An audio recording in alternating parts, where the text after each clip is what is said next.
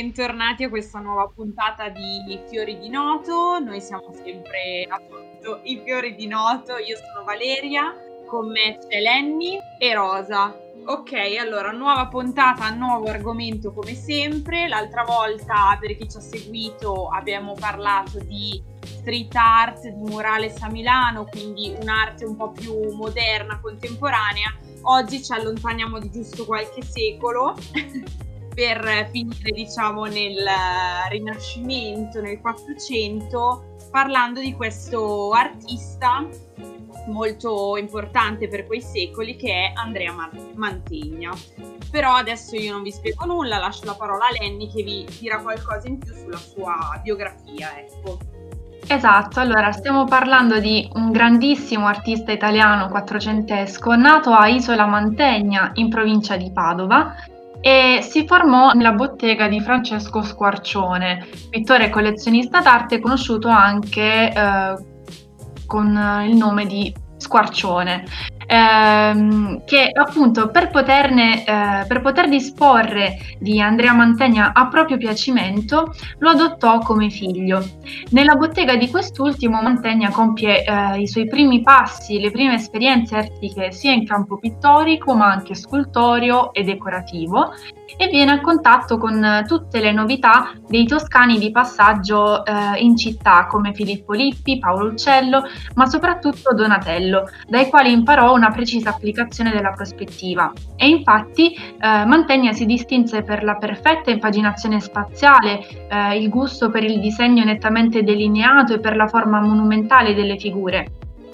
Incisivo per la sua arte è stato anche il contatto a Ferrara con le opere di Piero della Francesca. Sappiamo Piero della Francesca, maestro della prospettiva, eh, e questo contatto lo portò a raggiungere livelli d'uso della prospettiva magistrali, talvolta anche illusionistici e questo è appunto un tratto che sarà distintivo di tutta la pittura nord-italiana. Ferrara è anche l'ambiente in cui si avvicina alla pittura devozionale attraverso la conoscenza delle opere di Giovanni Bellini, che sarà importante appunto non solo dal punto di vista artistico, quindi di ispirazione eh, nuovi mo- per nuovi modelli figurativi, ma eh, importante anche per la vita sentimentale di Andrea Mantegna, perché sappiamo che sposò la sorella di Giovanni Bellini, quindi costante in tutta la sua produzione fu il dialogo con la statuaria, sia classica che del periodo in cui viveva, e Mantegna fu il primo grande classicista della pittura, tanto che la sua arte può essere definita un rilevante esempio di classicismo archeologico. La permanenza di Mantegna presso la bottega dello Squarcione durò per eh, circa sei anni e nel 1448 si liberò definitivamente dalla tutela del padre adottivo, intentando addirittura anche una causa contro di lui per avere un risarcimento in denaro per tutte le opere che aveva eseguito per conto del maestro. Ora, da questo momento in poi, la vita di Mantegna sarà costellata da spostamenti eh, in tutta Italia, come era consueto per, per, i pittori del tempo, andare di corte in corte o comunque nelle città che erano il perno delle, no, delle novità artistiche del periodo. E sappiamo anche che la, la sua vita termina eh, nella città di Mantova nella quale arriva nel 1460 a seguito di una lettera di Ludovico Gonzaga inviata però quattro anni prima del suo arrivo mh, a Mantova. Eh, e in questa lettera appunto chiedeva eh, Mantegna come pittore di corte. Gonzaga era il tipico principe umanista, condottiero, educato agli studi classici, perciò non stupisce il fatto che lui per quattro anni abbia eh, continuamente richiesto la presenza di Mantegna alla sua corte, perché Mantegna, come abbiamo detto prima, era l'artista che all'epoca maggiormente cercava di far rivivere il mondo classico nelle sue opere. E a Mantova, tra le prime opere a cui mise mano, ci fu una serie di ritratti, una produzione tipica dei pittori di corte, commissionati sia dal marchese ma anche da nobili e potenti in stretto rapporto con la corte. Uh, tra cui spiccano il, il, ritratto del cardinale Ludovico Trevisan e anche il ritratto di Francesco Gonzaga. Il primo incarico ufficiale invece che, uh, che lui uh, ebbe eh, ancora prima del suo trasferimento definitivo, fu quello di decorare la cappella del castello di San Giorgio e si trattava di una cappella privata del castello mh, mm, che il marchese aveva eletto a sua residenza e che tuttora fa parte eh, di un'ala di Palazzo Ducale. Però perché Mantegna ci mette ben quattro anni prima di arrivare a Mantova? Questa è una domanda che io mi sono posta. Questo perché lui, eh, prima di ricevere le lettere di Ludovico Gonzaga, a Padova aveva già eh, intrapreso diversi incarichi, quindi eh, sapeva che trasferendosi a Mantova alla corte di Gonzaga non avrebbe avuto modo di poterli eh, terminare e quindi decide prima di portare a termine tutto quello che aveva già iniziato e poi di trasferirsi a Mantova. Sappiamo che morì nel 1506 e l'ultimo periodo della sua vita non fu particolarmente felice. Già eh, la, diciamo, l'aspetto fiorente della sua produzione artistica, comunque della sua vita da artista, venne un po' meno con la morte di Ludovico, di Ludovico Gonzaga. E, e, quindi poi eh, l'ultim, l'ultimissimo periodo eh, fu funnestato sia da difficoltà economiche, ma sia anche dalla visione sempre più malinconica del suo ruolo di artista, che ormai era stato eh, scalzato da nuove generazioni che proponevano un modello classico molto più accattivante, quindi anche in un certo senso innovativo rispetto al suo. La sua morte non lasciò indifferente comunque eh, nessuno, tant'è che c'è una testimonianza di, di Dürer che eh, si espresse in merito alla morte di Mantegna dicendo di aver provato il più grande dolore della sua vita. E in quel periodo infatti Dürer era a Venezia e aveva in programma un viaggio a Mantova proprio per conoscere questo eh, collega che tanto stimava. E l'ammirazione per la figura di Mantegna però non si tradusse in generale con un seguito artistico eh, elevato, essendo comunque la sua arte austera e vigorosa e ormai considerata anche un po', un po passata rispetto alle novità del secolo. E forse l'unico grande maestro a seguire gli echi di Mantegna nell'illusionismo delle figure eh, fu Correggio, che eh, operò in gioventù proprio a Mantova decorando la cappella del, la cappella funebre di, dell'artista. E niente, quindi questa era diciamo un'introduzione, un preambolo a quello che è stato Andrea Mantegna come eh, artista. Adesso andiamo a vedere nel dettaglio delle opere che l'hanno reso famoso. Ok, quindi dopo l'introduzione di Lenny parlo io, parto io con una delle opere forse più importanti di Mantegna, sto parlando del San Sebastiano. Sappiamo che Mantegna ne ha realizzato ben tre e quella di cui vi parlerò io oggi è la versione che attualmente si trova a Vienna, realizzata nel 1459. Quando Mantegna ha realizzato il San Sebastiano si trovava ancora a Padova e c'è un perché, nel senso, nel 1456 Padova era invasa dalla peste e sappiamo che San Sebastiano, oltre ad essere un martire cristiano, sappiamo che è stato ucciso perché praticava la fede cristiana, è anche riconosciuto adesso dalla fede cattolica come protettore della peste. Quindi sicuramente la realizzazione del San Sebastiano è stata affi- un'opera devozionale, quindi ha avuto un fine. È rappresentato come comanda l'iconografia, cioè eh, legato ad una colonna e trafitto dalle frecce. È completamente invaso da queste frecce che lo attraversano e eh, in questa versione viennese San Sebastiano rispetto a quella parigina è più sofferente, quindi uh, il suo corpo è più contorto, il suo volto emana più il dolore ma anche il colore è reso in modo più, più morbido. Ehm, quindi questa colonna fa parte di un monumento romano ormai in rovina e il pavimento è a scacchiera ed è un rimando alla prospettiva sicuramente di Piero della Francesca, come prima aveva anticipato Lenny. Sullo sfondo vediamo una città e non è la tipica città quattrocentesca, è una città che è riconoscibile come Gerusalemme. L'opera ha eh, dei richiami fortissimi alla gricità perché oltre a questa colonna sullo sfondo vediamo anche ehm, pre- frammenti di una scultura e di architettura in, ro- in rovina. In particolare c'è un capitello corinzio e ci sono mm, tanti frammenti di scultura, addirittura dei piedi, un busto, una scultura che rimanda alla vendemmia. E questo qui è un tratto tipico quattrocentesco, il ritorno alla classicità. Eh, questo San Sebastiano sicuramente forse uno dei migliori tra i tre realizzati da Mantegna. E eh, sulla colonna, eh, per finire la mia descrizione, la, sulla colonna, lungo la colonna c'è una scritta in greco quindi per essere coerenti con la grecità, con scritto Tu Ergon, Tu Andreu, quindi realizzato da Andrea, quindi è, diciamo che è un'opera firmata. E niente, questo è il nostro Sebastiano viennese e se potessimo collegare la musica sicuramente mi verrebbe in mente San Sebastiano dei Comacose, che fa parte dell'album Hai paura del 2019 diciamo che la canzone non ha molto di San Sebastiano se non il fatto che dice la mia macchina è San Sebastiano quindi metto Leccia qualcosa del genere. Comunque la metteremo poi in playlist per, farvi, per farvela sentire. E niente passo la parola a Vale con la prossima opera yes comunque è carino questo collegamento anche se come cosa hanno tutte queste modi strani di fare i paragoni però dai ci piacciono ci piacciono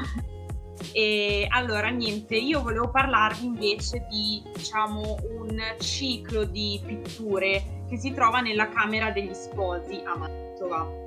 Questa Camera degli Sposi, realizzata da Mantegna, è anche chiamata, eh, in antichità soprattutto era chiamata Camera Picta, quindi dipinta, e si trova nel castello di San Giorgio a Mantova, come vi ho detto.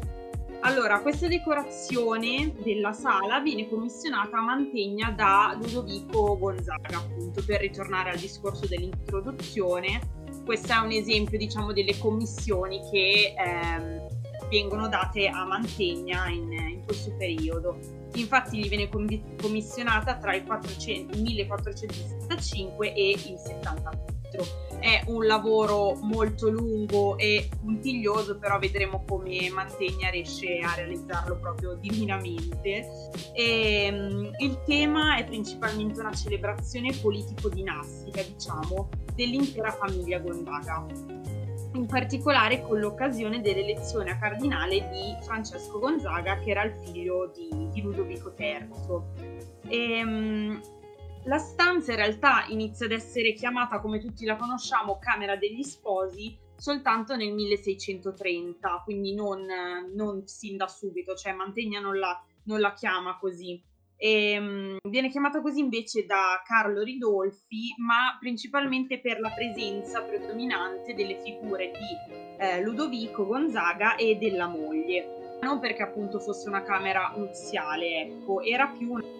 delle udienze o camera di, di rappresentanza, però viene un po' chiamata così simbolicamente. Allora, nel particolare, quindi vediamo come Mantegna eh, riempa, riempia completamente le pareti di questa stanza, cioè dalle pareti nord, est, tutte quante, fino ad arrivare anche alla volta. Eh, secondo me la cosa pazzesca è che lui eh, la realizza seguendo diciamo le linee architettoniche già presenti nella stanza ma riesce anche a sfondare illu- illusionisticamente le pareti architettoniche con l'uso della prospettiva. Appunto come dicevamo prima che è proprio tipico la tipica un po' invenzione di, di Mantegna. Ehm, come vi ho detto appunto intorno ci sono queste pareti eh, che rappresentano principalmente le scene eh, della famiglia Gonzaga, quindi eh, relativa a, questo, a, questa elezione a cardinale del, del figlio, appunto. E, ehm, ma secondo me la parte, eh, adesso non vi sto a raccontare tutto perché se no finiamo domani perché veramente è anche ricco di dettagli, cioè è bellissimo, però secondo me la parte più affascinante che mi ha sempre colpito è proprio la volta e um, questa volta appunto è composta da un soffitto ribassato eh, diviso in vele pennacchi dipinti e finti costoloni che dividono lo spazio in pitture che anche in questo caso simulano proprio degli, degli spazi, delle sculture e dei clipei in stucco. Um, al centro, la parte più famosa, come dire, è eh, appunto questo famoso oculo che è un tondo aperto che doveva ricordare in realtà proprio il celebre oculo del Pantheon e anche qua si, si ritorna un po' al discorso sul classicismo che, che, dicevate prima, ecco, tutti questi rimandi comunque sono proprio tipici della sua pittura. Ehm, secondo la prospettiva da diciamo sotto in su, così viene chiamata, egli dipinge questo oculo con una balaustra con appoggiati vari personaggi, che sono per esempio una dama di corte, la sua serva di colore, varie domestiche e i famosi putti che si muovono in, in questo spazio. E, ehm, e c'è anche addirittura eh, un pavone. Tutto è incorniciato anche da questo cielo, cielo azzurro bellissimo che appunto lo spettatore guarda dal basso e sembra proprio di essere in un, uno spazio quasi che tende, che tende, ad aprirsi, appunto, non in una camera chiusa. E, um, inoltre, la cosa ancora più illusionistica sono questi putti che cioè, non stanno fermi lì si muovono e si sporgono proprio oltre questa balaustra, balaustra sembrano giocare, sembrano quasi cadere in realtà e um, quindi delle pose che realizza con un'assoluta libertà di movimento che, sono, che costituiscono quindi un po' una novità anche stilistica ecco, del tempo. E, um, niente, quindi secondo me appunto questa costituisce un po' l'invenzione pittorica più, più importante e più celebre di questa, di questa, intera stanza, anche se poi vedessimo nel, nei dettagli tutte le altre pareti, cioè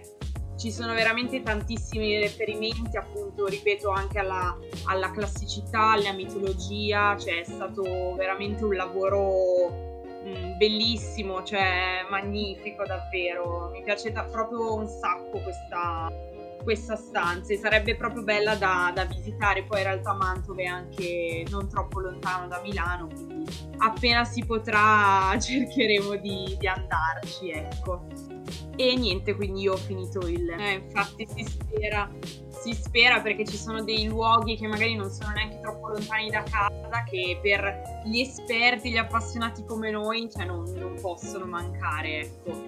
il mio intervento. No, comunque la Camera degli Sposi è una delle mie opere preferite in assoluto di Mantegna, ma perché è, è veramente spettacolare, poi soprattutto la volta è veramente, veramente particolare. E mi sarebbe un sacco piaciuto andare prima del Covid, comunque nel, nei periodi in cui sono stata a Milano, andare a Mantova a fare una gita fuori porta per guardare un po', un po tutte le opere, ma anche a Mantova eh, mi viene in mente la, la, Sala dei Giganti a Palazzo Te di Giulio Romano, che secondo me merita tantissimo da, da vedere di persona. Speriamo di poterlo fare presto. Allora, io volevo aggiungere un incontro per legarci al, al, discorso che purtroppo non si possono visitare dal vero i vari musei, le mostre, insomma tutto quanto, però mh, questi, i musei, diciamo, soprattutto a Milano, ho notato che si stanno molto digitalizzando ed è una cosa secondo me fondamentale anche per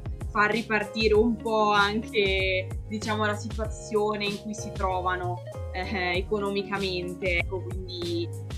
ehm, stanno organizzando vari, vari, incontri anche online, come per esempio qua per collegarci a Mantegna, al Pol di Pezzoli c'è questo incontro chiamato Mantegna Ritrovato, che si lega proprio alla mostra che si poteva fino a poco tempo fa eh, visitare, visitare, proprio sul, sul luogo. E ehm, praticamente niente, ehm, ci aspettano al Pol di Pezzoli con queste visite guidate alla mostra dossier eh, attraverso la piattaforma Zoom che ormai tutti conoscono bene o male con le lezioni online eccetera. E tra l'altro il primo appuntamento online è con il curatore dottor Andrea Di Lorenzo domenica 22 novembre 2020 quindi questa domenica alle ore 21 e ehm, poi se volete guardare c'è tutto sulla pagina Instagram per le modalità di iscrizione eccetera eh, però è una bella iniziativa che comunque riesce a riattivare un minimo la situazione, ecco, perché tra l'altro avevo visto da poco proprio questa, questa mostra su, su, Mantegna di questo, appunto Mantegna ha ritrovato questa eh, Madonna col bambino che è stata ritrovata e restaurata proprio da poco e visibile al pubblico, quindi è una bella occasione appunto per saperne un po' di più. Speriamo di avervi intrattenuto piacevolmente con questa chiacchierata e queste curiosità su Mantegna. E niente, Come ogni settimana il nostro appuntamento è venerdì alle 5, trovate i nostri podcast su Anchor e su Spotify, potete fare sempre riferimento in qualunque momento alla nostra pagina Instagram Fiori di Noto trattino radio statale e nulla, noi ci risentiremo la prossima settimana, vi auguriamo un buon week. Ciao! Ciao, ciao, ciao! Ciao a tutti!